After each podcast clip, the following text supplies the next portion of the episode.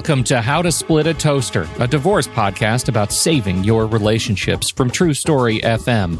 Today on the show, have you ever wanted to split your lawyer? The divorce perspective in the toaster today.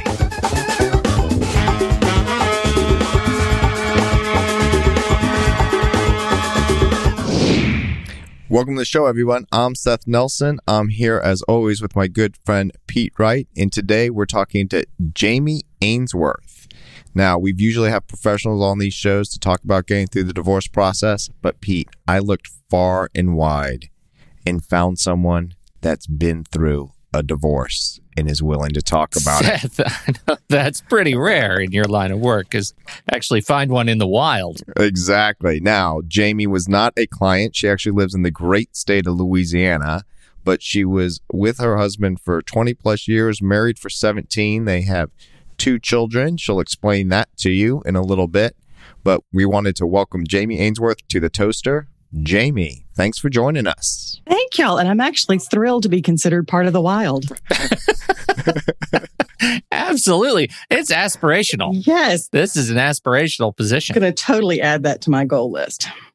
All right. We've been talking about all of the supporting professionals that exist in and around the service of the legal process and the emotional process of divorce. But we've never talked to anybody with the specific intention of talking to them about how all that worked in practice. And so we thought it would be a great opportunity to bring Jamie on the show. Uh, you, uh, Seth, have known Jamie for uh, a very long time, apparently, I hear. We've been very good friends for a very long time. And I actually was at Jamie's wedding and know her former husband very well. He's a great guy. And I know Jamie, correct me if I'm wrong, but you've spoken to him and said, Hey, I'm thinking about going on the toaster. Is that okay? Absolutely. One of the things we've done well is communicate. And so it was deserving of him having that input. So let's start with this question How long did you think about a divorce before you actually verbalized it to him or to yourself or to others? Yeah, I'm ready to move forward. Probably close to two years. And it was verbalized to him first. Well, yeah, you should know that in terms of toaster bingo, I think our I think we'd said it was three yep. years. Was, if Seth were to be right, it would be three years. So That's you've just average, him though. wrong. That's an average, Pete. okay, all right, and all right. For and those the keeping disclaimer score, of if Seth were to be right. nice. Yes. All right. So uh, it took you close to two years to to figure it out. What was what's that experience like when you're climbing that particular mountain? Oh, we could go the therapeutic route and talk self reflection. How do you improve? A lot of times it's just a lot of frustrating conversations before you wake up one day and go, Holy cow, this is not where I want to be. This isn't productive for any of us. And I kept going back to, I am not my best self. So when I was prepared to say it out loud, it was to my husband. That's when the more soul seeking counseling kind of process started. So when you, you, first say it out loud to him, are you out? Are you like, I want a divorce or I'm thinking about a divorce? Are you still going through that grieving process? How did that work for you? Literally laying in bed, waking up and saying, I don't want to be married anymore. And those were the words that came out of my mouth. Pete, how does that wow. hit you happily married for 20 oh. years, brother? Yeah, I, am not going to lie. It gives me a great deal of anxiety. I think we're doing fine, but I want to bake a cake for my wife right now and just make sure every day is just further cementing the next morning. this is why, Jamie, we appreciate you having on the show. Pete, as has never been divorced, as I have been. And I think the feelings that you're willing to share with us today are felt by many people. Mm-hmm during my divorce for a while, I just felt like I was living someone else's life. And right. I guess, Jamie, that's what you're saying. It's not your best self. Does that equate right. to you? I, by nature, am also a thinker and a planner. I could easily be called one who overanalyzes. So there were a lot of thought processes that went through not only how I'm impacted, but obviously how he was impacted family, friends, children, pets, insurance, electric bills, the works. And I had already processed through most of that alone. then doing it with him and doing it in counseling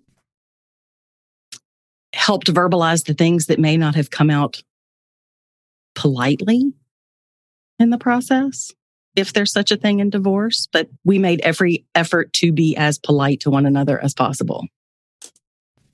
When you talk about those words coming out of your mouth that morning, uh, do you have a sense memory of what you expected and how did that differ from what you got? Bad answer because it's always a blur. Okay. Like that whole, I'm going to say that initial six months was a blur until we spoke to attorney. We put things in writing. The, the process began, the legal process began. It's an emotional blur. Yeah. and I it's a it. roller coaster. It's right, Jamie. Like one day you're doing better. I feel like we're on the right path, or oh, I can breathe again. And then the next day you're choked for air. And Yes. then there's, oh, we didn't think about this. As much of a planner and thinker that you are, things come up and we have to deviate from that plan. And how do we deal with the kids? And did you jointly decide how you were going to tell the kids and how all that played out? We did, and it wasn't immediate. Um, and it was something that we discussed in counseling before we made a plan together. We have two children. One came with Brian from his first marriage. She was very young at the time. And so I, she's mine. People will ask, How many kids do you have? Two. Although Sarah is technically a stepchild once removed, if that's possible. See, I get asked that she is 26 question. year old. I get asked that Yeah. same question, Jamie, and I answer it depends on how you count. And you would think I should know how many kids I have. It's a but the good way It's like, discussion are, are you counting fence posts uh, or the spaces? Like, yeah. is that is that what we're dealing with here? I have one biological child, I have one child who was my stepdaughter for a time being because I was married to someone who, as Jamie, had a child from a previous relationship. And then my girlfriend has two kids. So the way that I describe it, I have four kids in my heart. I have one biological. I have to pay for half of one college. It actually works out very well for me. but isn't that interesting, Jamie? How you say like you've been with this child for how many years? And legally, you're no longer a step parent, but that doesn't change the bond that you have with that child or that child with you. Is that what you're telling us? Absolutely. Absolutely. And that's, and while it's easy because we have good relationships, it is very intentional. And just because something is easy doesn't mean it's intentional. And I think those of us who have gone through divorce realize that you can do a lot of things with intention. Hopefully, they're with good intention, but we made mistakes. Before We we, made talk about your mistakes in marriage, which I would love to hear all about your mistakes, Jamie, Yeah. being good friends for so long. but get back to how you told the kids and and how that felt, how they responded, how you focused on them. I'm sure you were prepared, and if not over prepared, if that's possible. we did not do it at anyone's home because we didn't want that memory. We were very conscious about going to actually a restaurant outside that we don't normally go to, that it's not someplace they're going to go to and have memories. Wow, that is planning ahead. I It- would not have thought that far ahead. It, it is. And I think Brian and I both come from divorced families. Some things that work well and some things that don't. And actually, that was a move that the counselor even suggested is think about their long-term mental health and where was- these I- I was- discussions go. Yeah, I was wondering what restaurant will you never eat at again because of how your parents told you? That kind of question. What memory has been horribly disfigured in your history? Jamie's never going to Burger King again. yeah, right. No, I'm done. Evidently, my parents did it okay. I don't think I'm scarred. Uh, I guess if you could good. see me and Uh, twitch a little bit, no. like, did, did, you no longer are going to go to McDonald's and order a Happy Meal when you're going to tell your children about the Yeah, divorce? right. Is that what's I going can on? never be happy It's so again. weird. I, and I hate balloons. Oh, and fairs. I'm never going to the circus again. Oh, No, but So- that, that's a very good point. It's usually the idea of a, new, a neutral territory for the kids on the psychologists and mental health professionals that I've spoken with have advised you never do it in the child's bedroom or in that creepy front living room with the plastic over the furniture that no one sits in. you do it. Describing a mafia hit zone? Come on, Pete. Didn't your grandparents have that room in the front that you're not allowed to go into because you're going to spill on the furniture and they had plastic over it? Oh man, we come from very different places. Eh, you were in a log cabin somewhere. I forget. anyway, so you don't want to be in anywhere where it's like they walk by and that's creepy or that's where it happened. Some therapists are like, yeah, where do they play their video games? If it's not in their bedroom, if it's like the family room, but then Don't do it there. No, it's actually say that's not a bad place because Oh. so many other things happen there. It's not Okay. like the one thing. Like Yeah. you're saying, the kids are never going to eat at that one restaurant Jamie went to. But it's interesting to get different points of view on what psychologists are, are advising. Yep. And this was January of 2019. So the kids were 14 and 24. So there's a Yeah. substantial age gap between them. They are both very mature kids. Um, Do, do you find that that age gap? I, I want to poke at that a little bit. Do you find that uh, how has that impacted them now that you're over a year out? Do you notice any differences between how they relate to you in vis-a-vis the divorce? I, I don't think it's in relationship to the divorce in the sense that the older also graduated from vet school and moved to Texas. Yeah. So the distance there was coming anyway. hmm COVID has played a whole new role in wrapping up a divorce virtually. 14 year old is under roof, and the three of us all spend still a fair amount of time together. She plays sports, she's active with social life, and we don't want to miss those things individually. hmm So we choose to do them together. So there's still quality time and good quality time spent together. Right. It's not, it's just different, right? But when your kid's out there on the soccer field and she looks over on the sidelines, mom and dad are standing next to each other just like they always have been. Absolutely. In fact, I think there's some folks who see us regularly at sporting events who may not know. Yeah, that, that that sounds like something to maybe hang your hat on. That if it's if it was such a chill divorce that you can still do those kinds of things with one another, that's a big deal. And I don't know, is that a rarity? Pete, you made an assumption, and by chill divorce, it doesn't mean what Jamie went through was easy or there No. wasn't stress. Surprising, to know, I looked up chill divorce in the Black's Law Dictionary, and, and it actually says not easy, but communication was high. But Is I would agree it with you. says? I would agree with you that chill is a great way to describe it. And in lighter moments, Brian and I had conversations about we wanted to be the poster children for if divorce had to happen, we want to be the ones who modeled it. It's not a favorite, it's not a first Yeah. pick, but goodness gracious, if we're going to do it, let's be mature. Let's continue the respect we have for each other. We spent a lot of good years together. No reason to change that. Man, I hate it when Pete is right. I hate it when Pete's Pete is right. I know. Pete, who's always right. Like I hear it all the time. I can't. Check the box. I can't control it. but it takes two to do that, Jamie. You've had friends that don't have the quality relationship that you have with Brian. I- Yes. I think it took the two of us, but we were also very fortunate to have supportive friends, supportive family who could be chill sounding boards, easy sounding Mhm. boards. And sometimes folks had to look us in the face and go, snap out of it, get a grip. Um, What do why you would they? that? Why Yeah. would they need to do that? because and I'm my own perspective, I won't speak for him on this.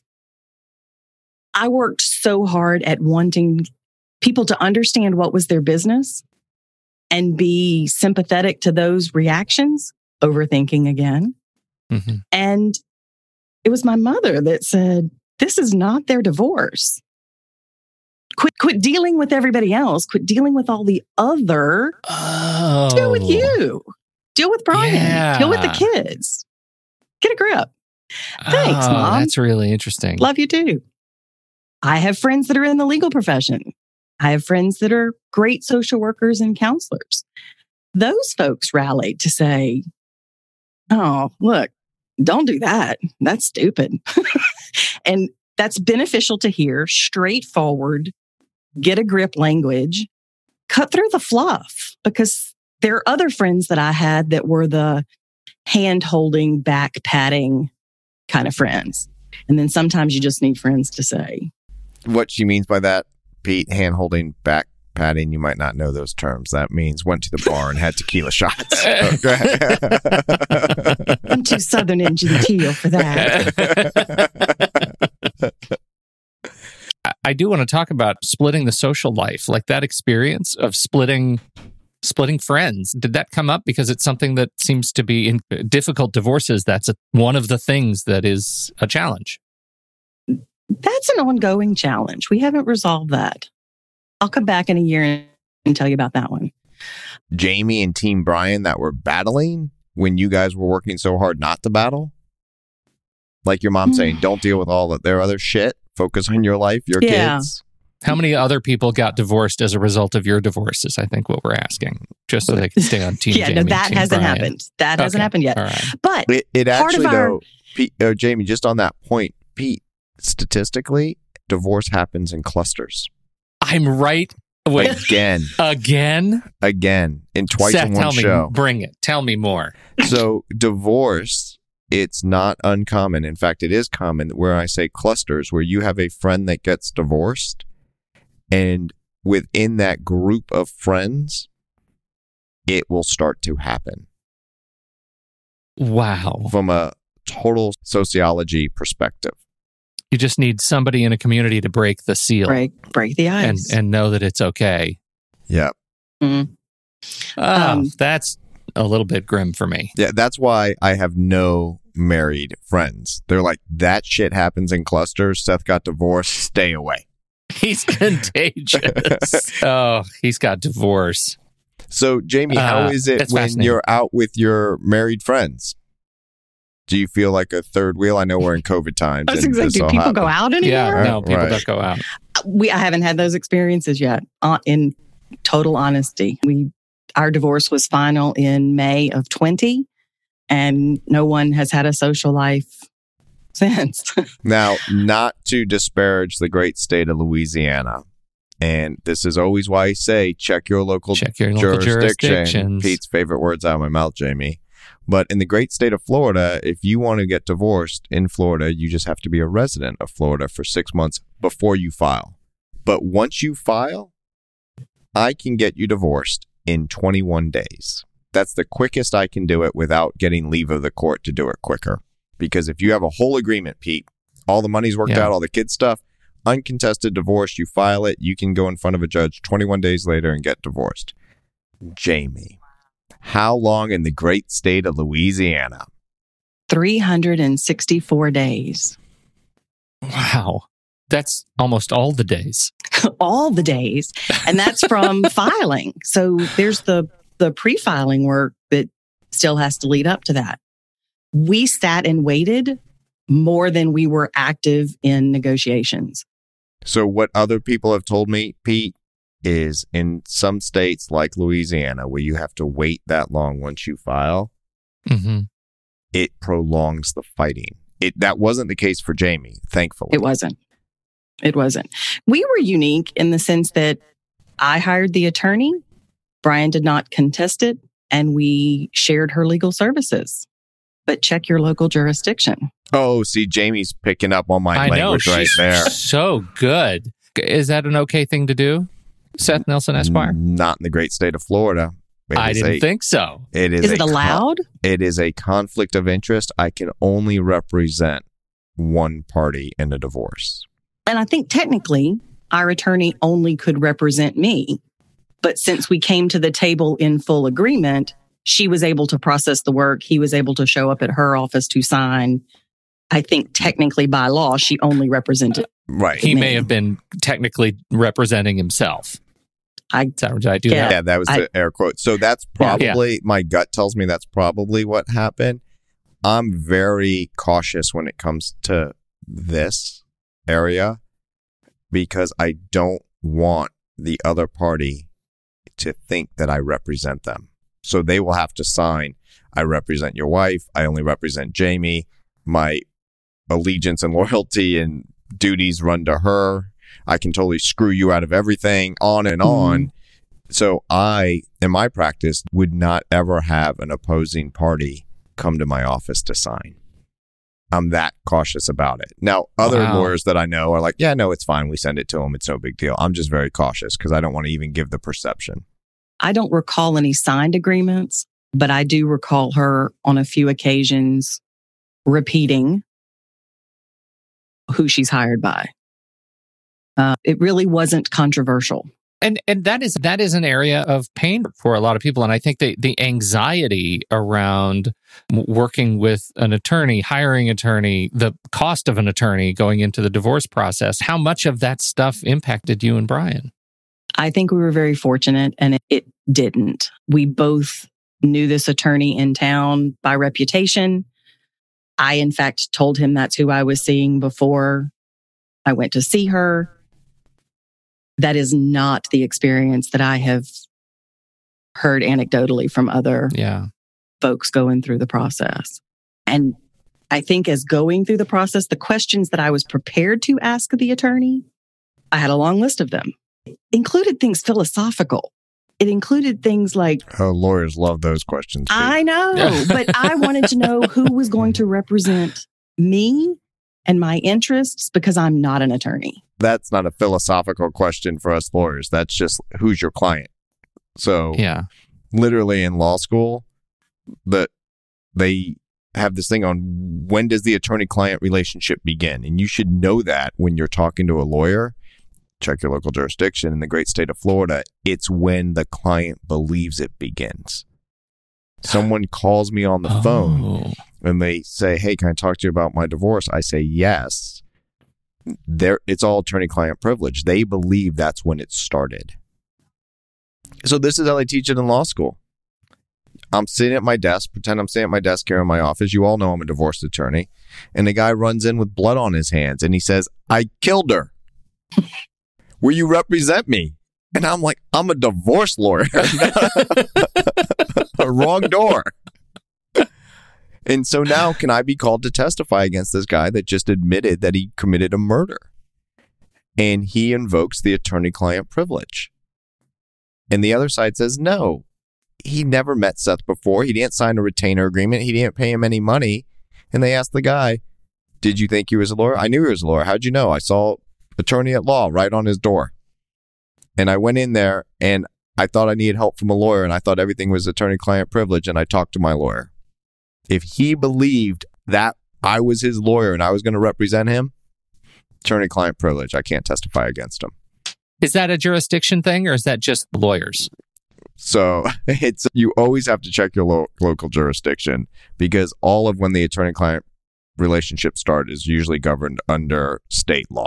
But yeah, Wow. it's when the client believes it to be. So literally, we run conflict checks because if someone calls me, I take down their name, I take down their spouse's name, I make sure that I haven't talked to the spouse or anyone in my law practice hasn't talked to the spouse. And if they have, I just say, sorry, I can't represent you or continue this conversation.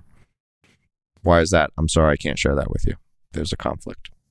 Wow, this is great news. I need to go back to figure out when Seth and I met because I may in the future have needed an attorney in the past, and you're it, man. Everything you've done or will do Yeah. is now Seth's no, I responsibility. believe. I now Oh, believe. right. I believe. yeah, there's a problem with that, Pete, is your wife's had me on retainer for a long time, brother. oh, nuts! So That's Jamie, amazing. Yeah. Back to that. do- That's I'm sure I know Brian very well. He's a smart guy. He knew that she was representing you and not him. Yes. And again, this wasn't normal from the way I understand divorce is. He and I talked through every step. When it was time for disclosure, we made the lists together. We bounced off of, okay, what about this? What about your retirement? What about, we did our best to write some sort of an agreement before we took it to the attorney because our time was cheaper than hers. Sorry. I I am all for this. I am hundred percent for people saying this is the way that we want to do things. So if Jamie would have come to me with that agreement in Florida, My job then as the lawyer is to not get in the way. My job Mhm. is to say, Jamie, under Florida family law, you would be entitled to X, Brian would be entitled to Y. This is how it all plays out. No matter what your agreement is, as long as you have that information and you understand you may be giving up the farm, you may be getting more of the farm, you may be do- doing one thing that the court would do, but not another, that's okay as long as you're making an informed decision because it's the client's decision. It's not my job to tell Jamie, oh, no, we're not doing that. That absolutely not my job. My job is to say, here's what the law is. Here are your choices. You've made your choices. Now do you understand? Yes. Do you still want to go forward with that choice that you've made a handshake deal on? It's not written. It's not enforceable at this time. Yes, I do. Then we proceed through that. Uh, and I think that was our experience. Yeah. So, Jamie, what are some things that were easy? Maybe I have to put that in air quotes. And some things that were just really hard or unexpected that you didn't know you would think about or feel. See, I think you alluded to it in the beginning. It depended on the day because I still take the trash to the road and go, it'd be nice if he were here doing that. I I still have that, those thoughts. Sitting down to eat when your teenager is running the roads and you're eating alone, you think, ah, alone. Now, I think my perspective is to reframe it in alone isn't so bad and it's very different from lonely. Uh, and in COVID, I've embraced the alone. I found I could be antisocial after all. Uh, what's easy and what's been hard? How you've impacted other people with your choices. And it, it circles back to a friend group. We both had separate married lives and then a together married life. The separateness just continued on the the group that we shared, the group that we would vacation with, that we've been to each other's weddings, seen children be born, new pets come into the family, the whole nine. Those are the folks where some days there are tendencies of side taking. And it's not intentional because I think all of these are good people who truly want the best for both of us. But we're human. We all have this selfish need to say, y'all's divorce is going to affect our vacation. That's a good point. So many people, we've talked about this before, Pete, is when you tell them their knee jerk reaction is, How does this impact me? Yeah, right. Yeah. And like your mom said, Jamie, deal with your stuff, not their stuff. Right. And we'll come full circle because we'll deal with it as we as we meet other folks, as we bring other people into those group relationships. We're going to have to do more processing in the future. I have one friend in particular who has been very point blank. She says, "I'm not ready yet. I'm not ready to meet new folks. I'm still processing this. I know you're happier, but I'm not ready yet." About she's Either one of us dating your divorce. yeah. and she's not ready for either one of us to have a, a separate relationship Oh. that's not us. That was on the list of our, our potential questions for you. Is I know this is still fairly recent in you know geological terms, uh, but how has your divorce made you rethink future relationships? Oh, that's a big one. I have learned a lot from divorce. Some of it came through counseling. Some of it comes from the ongoing conversations that we have driving out of town to a soccer game and we spend an hour in the car together alone. There's great processing time. I think we've continued to make apologies to each other, but the conversations over time have driven more towards what we would do differently. Would we discuss money differently in a newer relationship as 50 something, speaking of geological timeframes? Yeah. And all, all I'm thinking now is prenup. Very possibly. I'm nowhere near that discussion. But will I have more forthcoming conversations about money? Previous spouse relationships? There's those things. I'm more self reflective of what's important to me. And I regret not vocalizing that in our marriage. I think I was better at it through the divorce, and I know I'm better at it now. But you lose yourself along the way when you don't speak up. I've learned, oh, speak up. As we get toward wrapping up here, just a couple of practical questions. How would you characterize for those listening who may be considering a divorce themselves the scope of detail that you had to keep in the air at any given time? Oh, Seth is going to roll his eyes, but I have a spreadsheet for everything. Remember, we had someone that said spreadsheet was Yeah, a love line. spreadsheet, language. Spreadsheet, spreadsheet, That is Yeah. Jamie Ainsworth right there.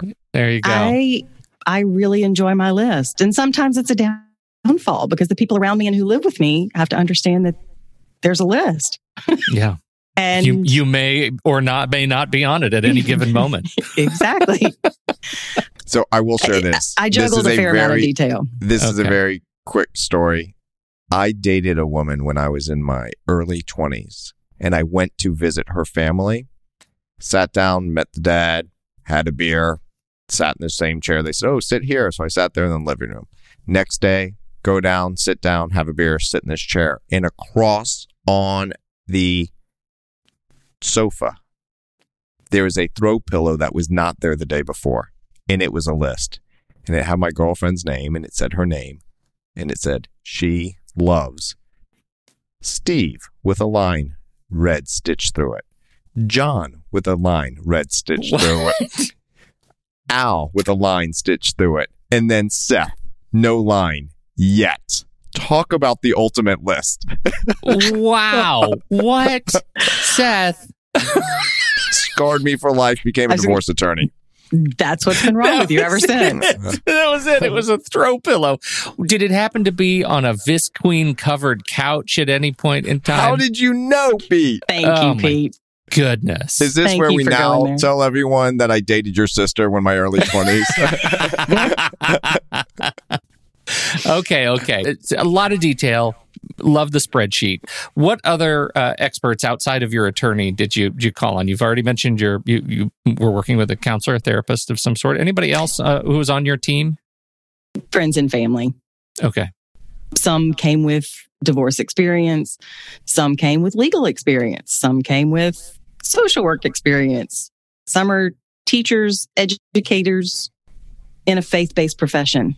I have to reflect upon the fact that everybody has something to offer.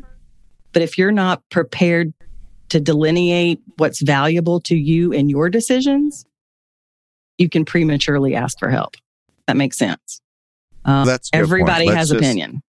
Right. And if I hear what you're saying, Jamie, if you're going to ask for the opinion, then you get to accept it or not, or you can take a piece of it or not. That's also true even when you don't ask for their opinion because they might give it anyway.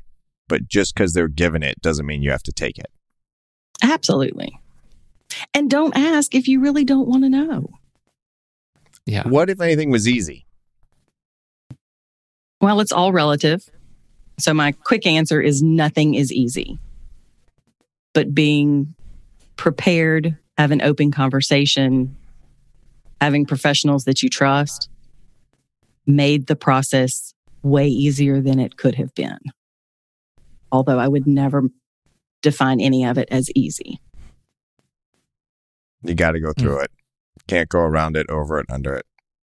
Yeah. You got, got to go through it. You sound like mm. you're doing well now, though.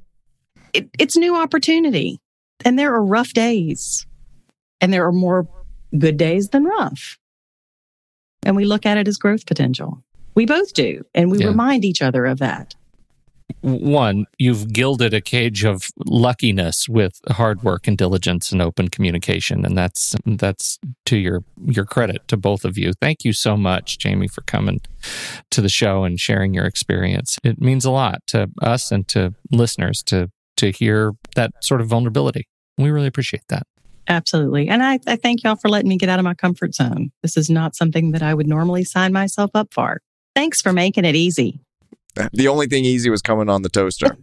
Maybe So that was chill. it. Uh, The toaster's so chill. Do you hear that, Seth Nelson? I heard it. you had to send your Black's Law Dictionary. You had to send your buddy a bottle of wine. I think Jamie's got a nice bottle or something going out to Something's Louisiana. coming. Something's something's coming. Jamie, thanks for taking the time. I know this wasn't necessarily easy, but I also know you want to share and help others. You, I've known that about you for a very long time. And give our best to Brian as well. I will Thank you guys. And thank you, everybody, for downloading and listening to this show. We certainly appreciate your time and your attention. On behalf of Jamie Ainsworth and Seth Nelson, I'm Pete Wright. We'll catch you next week right here on How to Split a Toaster, a divorce podcast about saving your relationships.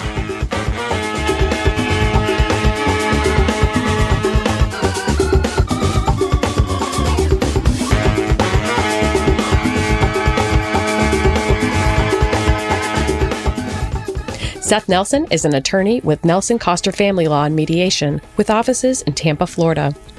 While we may be discussing family law topics, How to Split a Toaster is not intended to, nor is it providing legal advice. Every situation is different. If you have specific questions regarding your situation, please seek your own legal counsel with an attorney licensed to practice law in your jurisdiction. Pete Wright is not an attorney or employee of Nelson Koster. Seth Nelson is licensed to practice law in Florida.